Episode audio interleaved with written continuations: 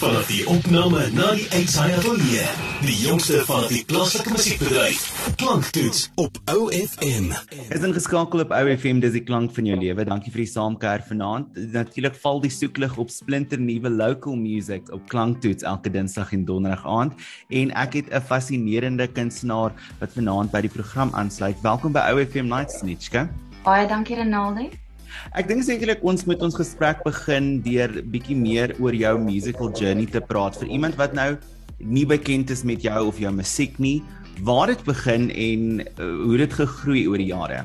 Ek het van 'n jong ouderdom af maar altyd van musiek gehou. Soos almal maar op musiek dans en saam sing, maar ek het eintlik nooit myself gesien as 'n kunstenaar wat dit wil pursue op 'n manier nie. En ek het toe so 2 jaar terug het ek eintlik begin belangstel in liedjie skrywe.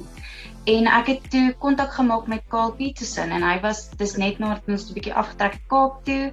Ehm um, met hom kontak gemaak en toe van ons eerste sessie af het ons dadelik begin ehm um, met my eerste single wat ons ehm um, release het nou verlede jaar.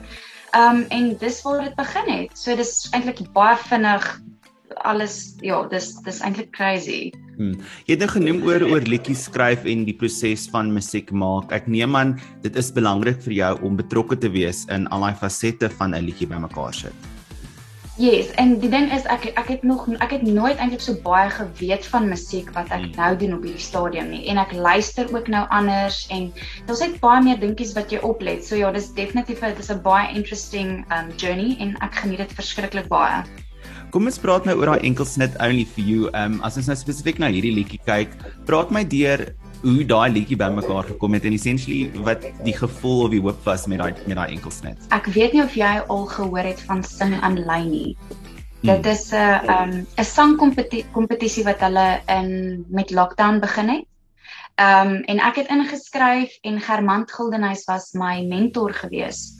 Ehm um, en Germant het 'n uh, baie interessante video online video gehad met Johan Oberholzer. Nou Johan Oberholzer ken ek as een van die beste liedjieskrywers in die yeah. land. En sy advies aan ons kry ietsie wat mense se aandag trek, iets waarmee hulle kan relate.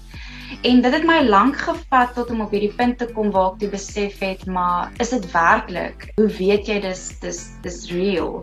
Hmm. En toe ek met daai gedagte opkom, toe ek dadelik begin skryf. So dis toe waar die song begin het, waar ek begin skryf het en toe ek die song vir Kyle aanstuur my producer, toe het ons hom dadelik van die grond af opgebou vir radio stations. So ons het dadelik geweet dit gaan 'n pop dance uh, genre type wees En ja, dit is dit is hoe daai daai daai journey begin het.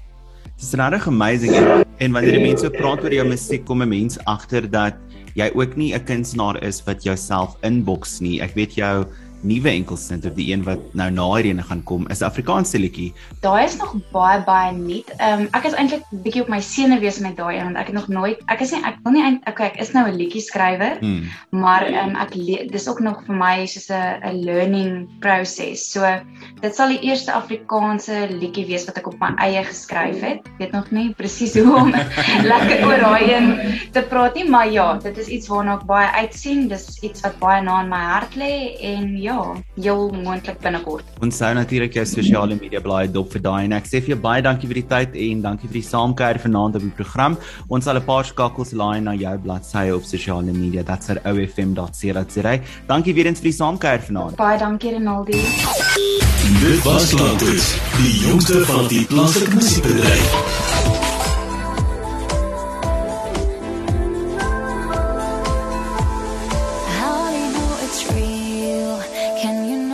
Just by the way it feels. My mind's been running away.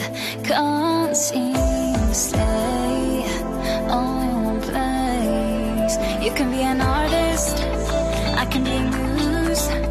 Paint me brighter when I'm feeling blue. You can flatter me with your insanity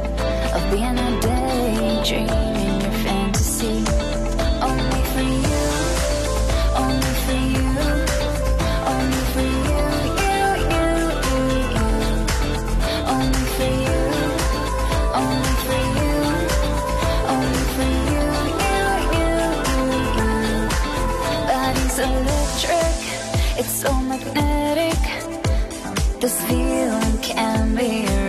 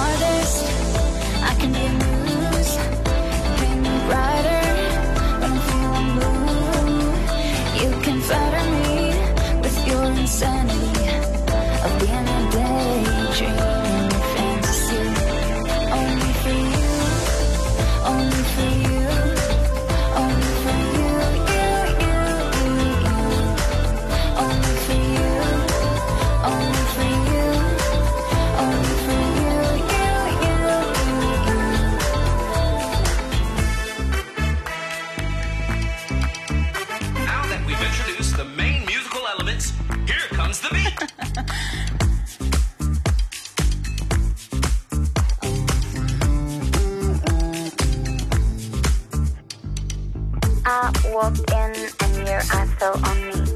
Say what? Yeah, it's all good. And you changed up my mood. No. Though you're slightly out of focus, I just couldn't help but notice. You're what I need. I'm what you need. You can be an artist, I can be a muse. Paint me brighter when I'm feeling blue. You can flatter me with your insanity of being a daydream fantasy. Only for you,